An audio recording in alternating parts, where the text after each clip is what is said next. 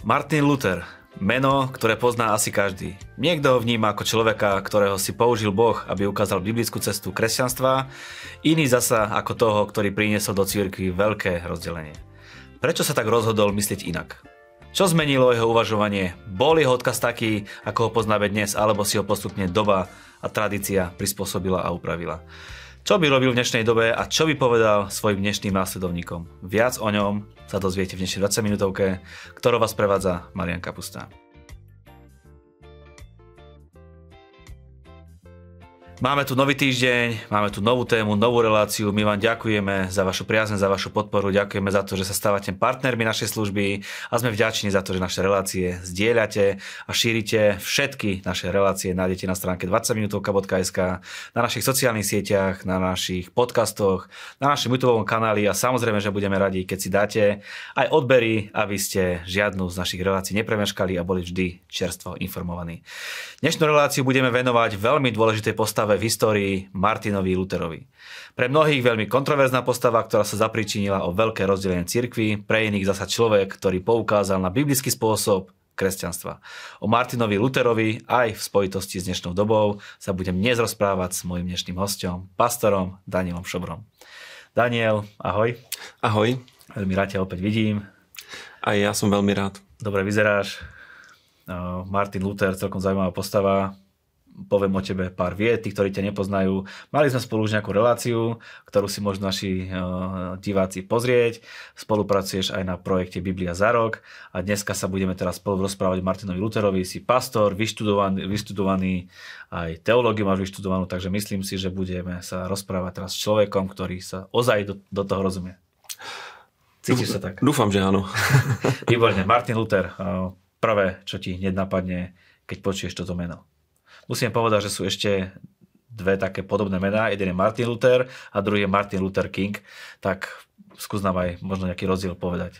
Áno, tak teda začneme t- touto historickou vsúvkou. No Martin Luther King žil oveľa neskoršie a svoje meno dostal práve podľa toho historického Martina Luthera.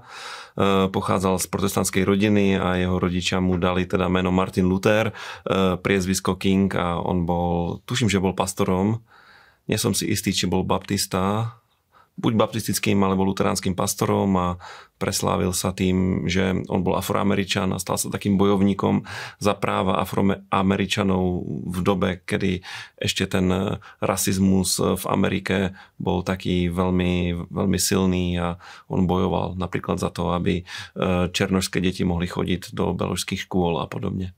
Výborne, takže necháme Martina Luthera Kinga tak. áno, áno. A naša dnešná téma je originál Martin Luther. Aby sme to nejak celé tak pochopili, uchopili, asi by sme si mali povedať, v akej dobe žil, že aké boli mm. okolnosti, aká mm. bola viera, aké bolo kresťanstvo a toto, takže máš slovo. No, ja sa domnievam, že v dobe, kedy Martin Luther žil, tak e, práve tá doba ho veľmi ovplyvnila. Bola to vynikajúca doba, povedal by som, podobná tej dnešnej. Bola to doba obrovského technologického pokroku a napredovania. Bola to doba, kedy Kolumbus objavil Ameriku, kedy povstal taký nový filozofický smer, um, humanizmus, kultúrny smer, renesancia. Uh, ľudia sa začali zaujímať uh, o človeka, o históriu, o podstatu vecí. A aj sám Martin Luther je príkladom človeka, ktorý sa neuspokojil s takými jednoduchými tradičnými vysvetleniami vecí, ale chcel vedieť, chcel naozaj vedieť, ako je to doopravdy. A bol v tomto veľmi, veľmi úprimný a dôkladný. A hoci tá jeho cesta bola zložitá, tak nakoniec ho to priviedlo k tomu, že si uvedomil, že pravda Božieho slova je oveľa dôležitejšia ako kresťanská tradícia, ktorá sa sformovala počas stáročí a uvedomil si, že za túto pravdu e, je treba bojovať. A sám osobne zažil, že je možné mať vo svojom živote vyriešenú otázku vlastného spasenia. E, je možné vedieť, že máme odpustené hriechy, ale k tomu sa možno dostaneme. Hovorí, že bola vtedy kresťanská tradícia veľmi na vysokej úrovni, proste bola na rozmachu, dá sa povedať. Aká to bola tá tradícia? Čo, no, v čo verili ľudia? Ja by som nepovedal, že bola na vysokej úrovni, tá bola na strašnej úrovni. Popri, popri ale každý bol Biblii, každý bol veriaci, každý bol kresťan, ale kresťanstvo, stredoveké kresťanstvo bol obrovský konglomerát rôznych povier a kaďakých kultov, pútnych miest, obradov, rôzne posvetené relikvie sa predávali na tony. Tuším, že to bol Luther, kto sa vyjadril, že, že sa predáva toľko zaručenie pravých triesok z Golgotského kríža, že by to, že, že by to bolo na niekoľko, niekoľko povozov dreva, dneska by sme povedali niekoľko kamionov. A to, to, to náboženstvo, tá povera bola skutočne zmiešaná s vierou a všetko to bolo pod vlastne tým, tým pláštikom oficiálnej cirkvi a e, ľudia viac verili povere ako, ako živému Kristovi a Božiemu slovu. A to bola smutná realita stredovekej cirkvi. Takže on bol v podstate súčasťou toho, nazvime to, kresťanského hnutia, ktoré vtedy bolo? No, najskôr nie. On bol obyčajným e, človekom, kresťanom. Všetci v Európe vtedy boli kresťania, chodili do kostola, do katolického kostola, i iné, iné kostoly vtedy neboli. No, ale on nemal v plánu byť duchovným pochádzal z pomerne e, bohatej rodiny. Jeho otec bol podnikateľom v oblasti baníctva, takže tá rodina bola zabezpečená. E, Luther mal dobré vzdelanie, ak sa dobre pamätám, tak študoval právo. No ale počas svojho dospievania sa dostal do takej krízy, jednak spôsobenej tým, že dobrý kamarát mu zomrel a raz mal taký zážitok, kedy sa veľmi bál a urobil jeden slúb, on sa vracal domov raz a dostal sa do obrovskej búrky do takej búrky, že sa skutočne bál o život, lietali blesky hore dole a on vtedy urobil slúb. Slúbil Svetej Ane, aj to, že to bolo Svetej Ane a Bohu svedčí o tom, aká kresťanská viera vtedy bola, že ľudia skutočne uctievali, uctievali mnohých svetých. Slúbil Svetej Ane, že keď mu pomôže a dostane ho z tej búrky, takže vstúpi do kláštora, že sa stane mníchom. No a z tej búrky sa dostal a bol to pre neho teda pomerne silný zážitok a skutočne sa mníchom e, stal, vstúpil do augustinianského kláštora v Erfurte, kde teda e, získal kňazské svetenie, stal sa, stal sa mníchom, zároveň študoval aj teológiu, vyštudoval teológiu na univerzite vo Wittenbergu, e, neskôršie sa stal aj učiteľom teológie, veľmi dobre poznal Bibliu a začali sa v ňom odohrávať pomerne intenzívne vnútorné zápasy. On totiž to uh, stále pochyboval o svojom spasení. Pochyboval o tom, že ho Boh má rád. Pochyboval o tom, že, že pôjde do neba. Nemal to, čo my dneska znovu zrodený Duchom Svetým naplnení kresťania máme. To vnútorné uistenie, že Duch Boží svedčí nášmu duchu, že sme Božie deti. Deti on, on to proste nemal. A uh, pod vplyvom toho stredovekého kresťanstva on nadobudol dojem, že to svoje spasenie si musíme nejakým spôsobom zaslúžiť. Musíme robiť nejaké rituály, nejaké obrady, aby sme sa dostali do toho stavu, kedy Boh ako keby povie, už stačí a teraz už teda si spasený a nepôjdeš do pekla alebo do očistca, ale pôjdeš, pôjdeš do neba. E, dokonca raz ho e, poslali na cestu do Ríma, kde mal čo zariadiť a on sa na tú cestu veľmi tešil, lebo sa domnieval, že návšteva svätého mesta e, teda spôsobí to, že sa približí tejto istote. V Ríme taká povera bola, že kto po kolenách vyjde po schodisku toho e, chrámu svätého Petra, tej, tej baziliky slavnej rímskej, tak proste bude mať odpustené hriechy. No a on toto podstúpil, ale vôbec nemal pocit, že by tie hriechy mal odpustené. Dokonca sa pohoršil, keď videl, koľko hriechu je v tomto svetom meste, koľko, koľko prostitútiek tam je, ktorých služieb využívajú klerici, kňazi, e, koľko sa tam predáva rôznych tých svetých relikví, predmetov, obrázkov. E, jeho to pohoršovalo, lebo bol inteligentný človek a videl, čo je za tým.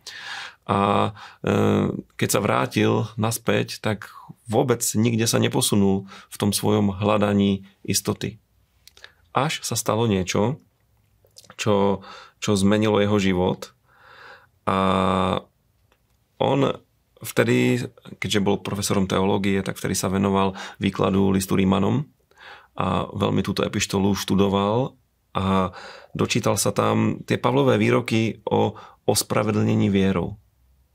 Aby som to vysvetlil našim poslucháčom. Ospravedlnenie znamená, je proces, ktorým Boh z človeka hriešníka urobí človeka spravodlivého. To znamená niekoho, koho príjma, koho akceptuje, čiže niekoho, kto je spasený, zachránený. A e, Martin Luther e, sa dočítal v Biblii, že spravodlivý bude žiť vierou.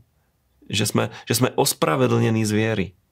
A jedného dňa to tomu doslova otvorilo oči bolo to ako keby počul rajskú hudbu a uvedomil si, že celý ten systém toho náboženstva, tých obradov, rituálov, tých tzv. sviatostí, hej, tak e, nikam nevedie, že to sú len ľudské skutky.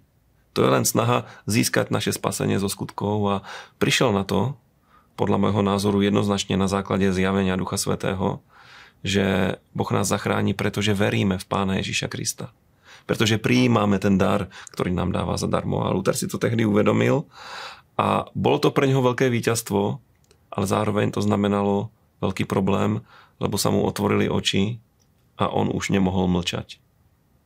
A teraz možno niečo k tomu, ako teda vznikla tá reformácia lebo došlo ku konfrontácii na základe určitých konkrétnych Výborne, vecí. E, dostaneme sa k reformácii, ale jedna vec ma zaujala. Povedal si, že ľudia potrebovali odpustené hriechy, tak museli robiť nejaké skutky, museli, museli urobiť niečo, aby to odpustenie získali.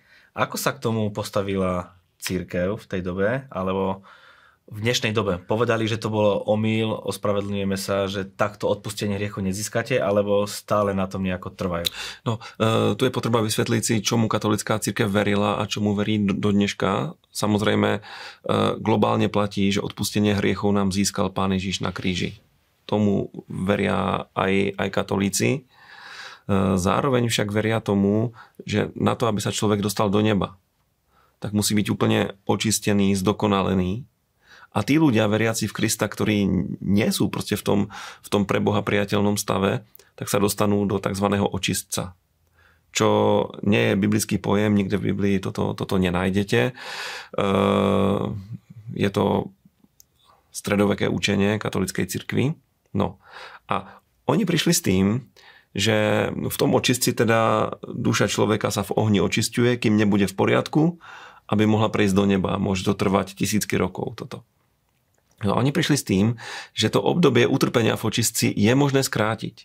A síce, že cirkev disponuje obrovským pokladom zásluh svetých, ktoré môžu byť použité na to, aby tým takým neúplne dokonalým kresťanom v očistci tá doba mohla byť skrátená. A z, toho, z tohto pokladu zásluh, ktorý, ktorým disponuje církev, e, si človek môže kúpiť tento tzv. odpustok. A v Luterových časoch No a ja sa vlastne dostávam k tomu, čo som, čo som načal pre chvíľkou, lebo na základe tohto sporu to všetko vzniklo. V Luterových časoch toto predávanie odpustkov bolo veľmi rozšírené. Bol to obrovský biznis, lebo uh, pápež potreboval veľa peňazí, on viedol mnohé vojny a potreboval to z niečoho financovať. A samozrejme, e, ľudia nechcú ísť do pekla. Chcú si stráviť nebo skrátiť ten čas strávený v tom očistci, chcú si skrátiť na maximálnu možnú mieru, alebo na minimálnu možnú mieru. A teda predávali sa odpustky a konkrétne jeden Dominikán menom Tecl chodil po Nemecku a vždycky sa postavil niekde na námestí a možno ako my dneska kážeme evanelium, on kázal, že e, si u neho ľudia môžu kúpiť odpustky a že bude skrátená, e, skrátené ich utrpenie v očistci alebo utrpenie ich zosnulých e, blízkych, ktorí tam sú hovoril takú riekanku, že keď, keď minca v pokladničke zazvoní, tak duša z očistca vyskočí a bol to, bol to obrovský biznis.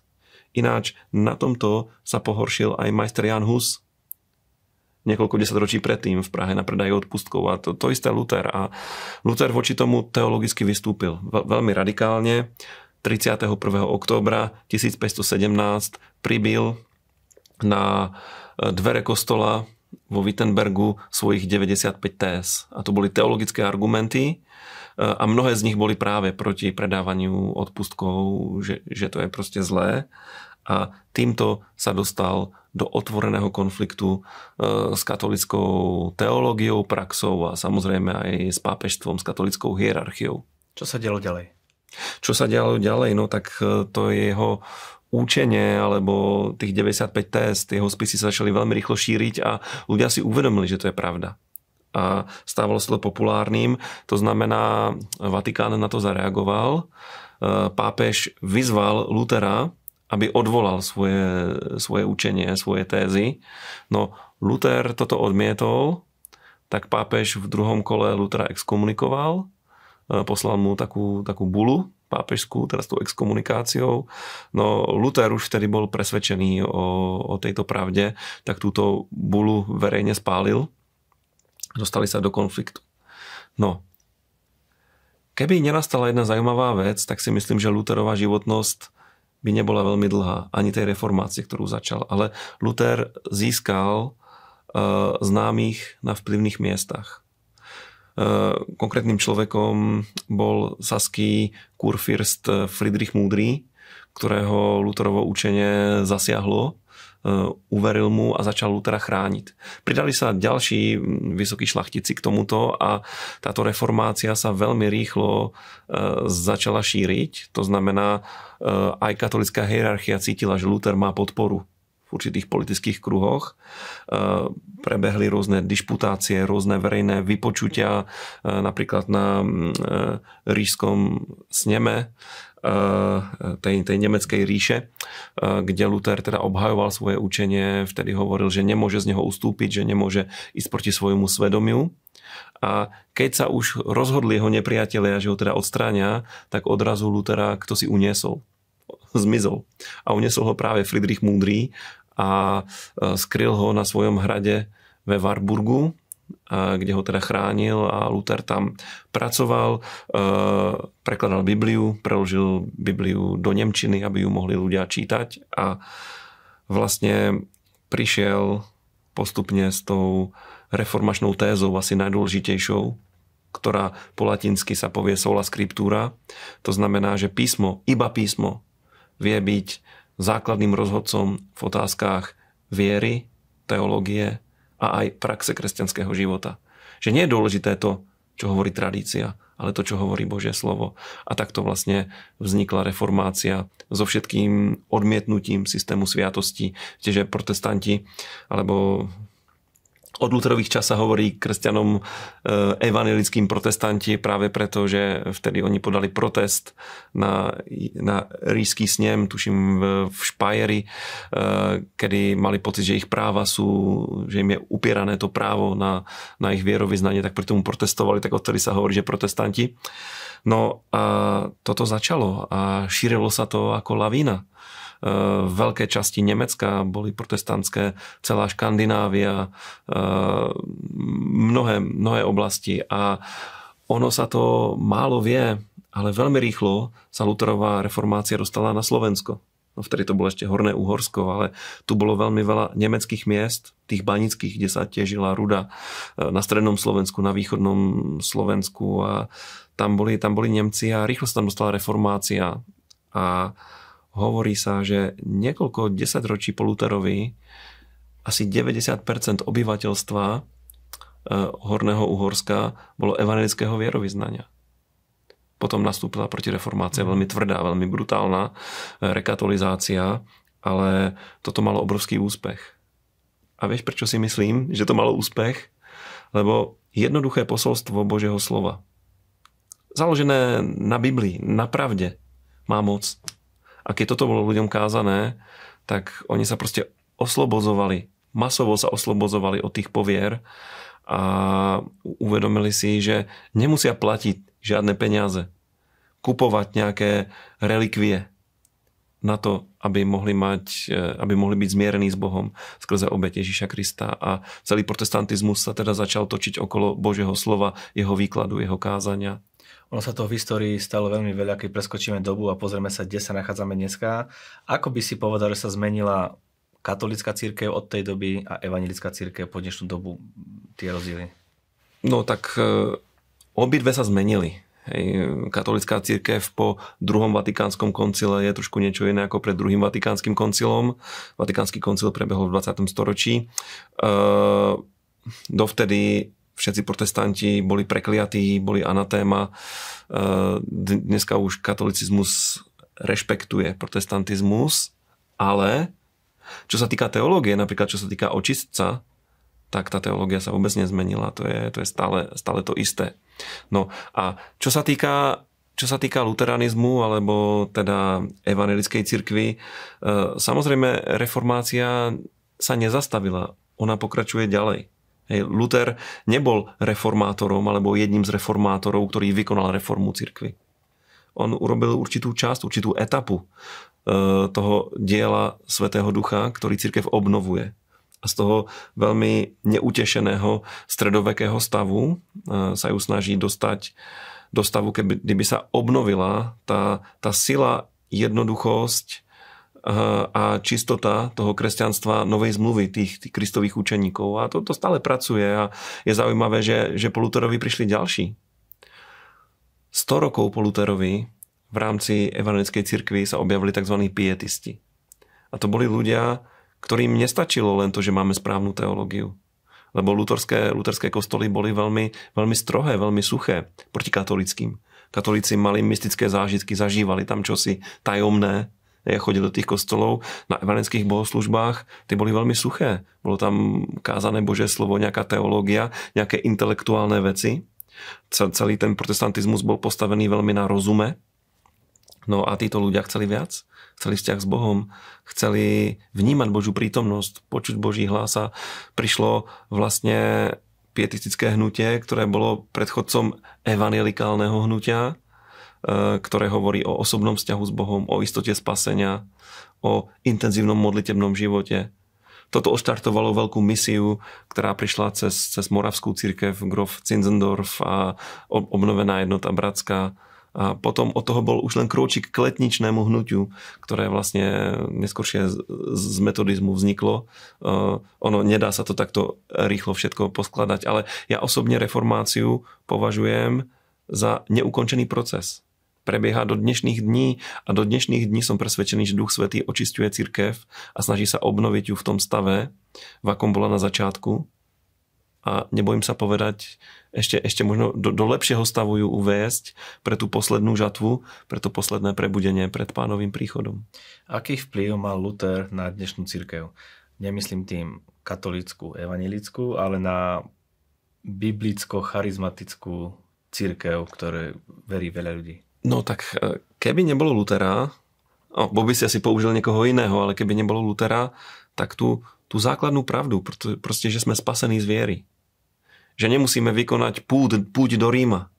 Že nemusíme robiť nejaké obrady alebo rituály, aby sme mohli byť spasení tak to je podľa mňa zásadný. V tom je, v tom je otcom uh, evangelického, evangelikálneho protestantského kresťanstva. Spolu s ďalšími reformátori, ktorých sme nemenovali a ktorí boli aj pred Lutherom, napríklad John Wycliffe alebo Jan Hus, ktorí boli Lutherovi súčasníci, ako bol napríklad uh, Jan Calvin alebo Ulrich Zwingli a ako boli ďalší následovníci spolu s nimi. Hej. On není jediný, ale on, on priniesol. Priniesol možno, možno dve, tri veci. Teda sola skriptúra, potom na to, aby sa prebudenie alebo hnutie udržalo, treba, aby preniklo, aby získalo vplyv, to znamená nakloniť si vplyvných ľudí. A potom on dával obrovský dôraz na školstvo a vzdelávanie. Konkrétne jeden jeho blízky spolupracovník Filip Melanchthon eh, v tom veľmi, veľmi veľa urobil. No a že toto vzdelávanie, to vyučovanie biblickým hodnotám priniesie veľa dobrého. A ešte možno jednu vec poviem. Luther šiel príkladom. Luther bol mníchom, ale keď došlo k jeho obráteniu, tak aj vystúpil z kláštora, dokonca sa aj oženil s jednou e, tiež obrátenou mníškou, bývalou mníškou Katarínou Zbory. Mali spolu 6 detí a boli, boli príkladom, ako má vyzerať kresťanská evangelická rodina. Čiže on čomu veril, to aj robil a samozrejme mal aj určité kontroverzné veci, ale o tom neviem, či sa chceš rozprávať. Skôr by som sa opýtal na to, že keby sa Luther dostal do dnešnej doby, kebyže ožil a prišiel by do dnešnej doby, bol by z niečoho prekvapený? Že kde sa to církev dostala, že čo som ja si myslím, hovoril a kde sme? Áno, ja si myslím, že bol prekvapený z dvoch vecí. Hej. Ako som povedal, to zjavenie, tá reformácia, to prichádza postupne. Ja si myslím, že by bol zdesený z charizmatického hnutia, lebo on bol všetko len necharizmatik. Hej, že on, dokonca boli také náznaky takých, možno takých kvázi charizmaticko-mystických prúdov a on, on to veľmi potieral. On bol za také čisto intelektuálne kresťanstvo. Tak tam by sme si asi nerozumeli. Na druhú stranu si myslím, že by si nerozumel s mnohými luteránmi dnešných čias, lebo v luterskej cirkvi najmä v Škandinávii, ale aj, aj, aj v Amerike sú prítomné také ultraliberálne proste hnutia, ktoré, ktoré idú tak ďaleko, že v podstate popierajú Božie slovo. Hej, že uh, sú, sú tam bežné cirkvou posvetené proste sobášie ľudí jedného pohľavia, čo pre takého kresťana, ktorý bere vážne Božie slovo ako Luther, to by bol asi problém. Hej? Čiže ten, to, takéto, také, taký ten teologický liberalizmus by sa mu nepáčil. Zároveň možno by nebol ani, ani priaznivcom prebudenia nášho typu. Hej? To ťažko povedať. V každom prípade vo svojom čase to bol vynikajúci človek, ktorého si Boh použil na jeden z krokov na reformáciu, reformu cirkvy a jej postupný návrat do toho pôvodného stavu. Ako by si zhrnul, že čo bolo najväčším prínosom Martina Lutera? Tak popri všetkých veciach, ktoré som povedal, pre mňa osobne je veľkým príkladom človeka, e, ktorý sa nenechal uspokojiť jednoduchými tradičnými odpovediami, ale túžil po pravde, hľadal pravdu, chcel mať e, seriózny vzťah s Bohom a jeho príbeh je dôkazom, že ak sa chce, tak to ide.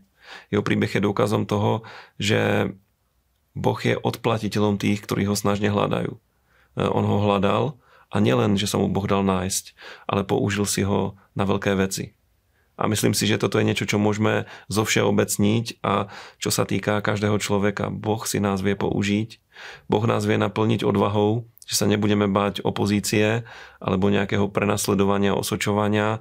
Boh nás vie naplniť silou, aby sme dokázali byť dôležitým hlasom v našej generácii, hlasom, ktorý privede ľudí bližšie k pánovi. A v tom sa mi Martin Luther veľmi páči. Ja podporím slova mojho hostia Daniela Šobra, že Boh má s tebou veľký plán má s tebou veľké veci pripravené a preto sa pýtaj, čo môžeš urobiť aj ty pre Boha.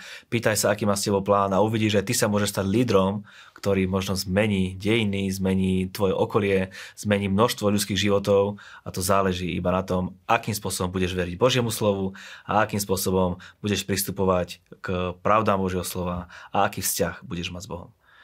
Daniel, ďakujem ti veľmi pekne, príjemná debata, Prajem ti veľa požehnania do celej tvojej rodiny, do tvojej služby, na všetko. A ja ďakujem za pozvanie a veľmi rád som sa s tebou rozprával o veciach, ktoré nás obidvoch zaujímajú a bavia. Verím to, že to, veríme tomu, že to bavilo aj vás. Prajeme vám úspešný týždeň, prajem vám úspešný deň, úspešný rok, úspešný život, prajeme vám všetko, čo budete robiť, nech je úspešné. Ďakujeme vám za vašu priazeň, za vašu podporu. Dajte Boha na prvé miesto. Prajeme vám aj to, nech je váš pokrok zrejmy vo všetkom, čo budete robiť. Aj pri sledovaní 20 minútovky sú tie najlepšie dni stále iba pred vami.